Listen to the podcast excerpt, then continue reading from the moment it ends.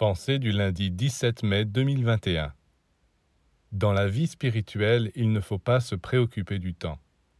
Si vous vous fixez des délais pour obtenir tel résultat intérieur, la victoire sur tel de vos défauts, vous ne réussirez qu'à vous crisper et votre développement ne se fera pas harmonieusement. Vous devez travailler à vous perfectionner sans vous fixer aucun délai, en sachant que vous avez l'éternité devant vous et qu'un jour ou l'autre, vous arriverez à atteindre cette perfection que vous désirez. Vous devez vous arrêter seulement sur la beauté du travail que vous avez entrepris, en vous disant « Puisque c'est tellement beau, je ne me préoccupe pas de savoir s'il me faut des siècles ou des millénaires pour y arriver. Je travaille, c'est tout. »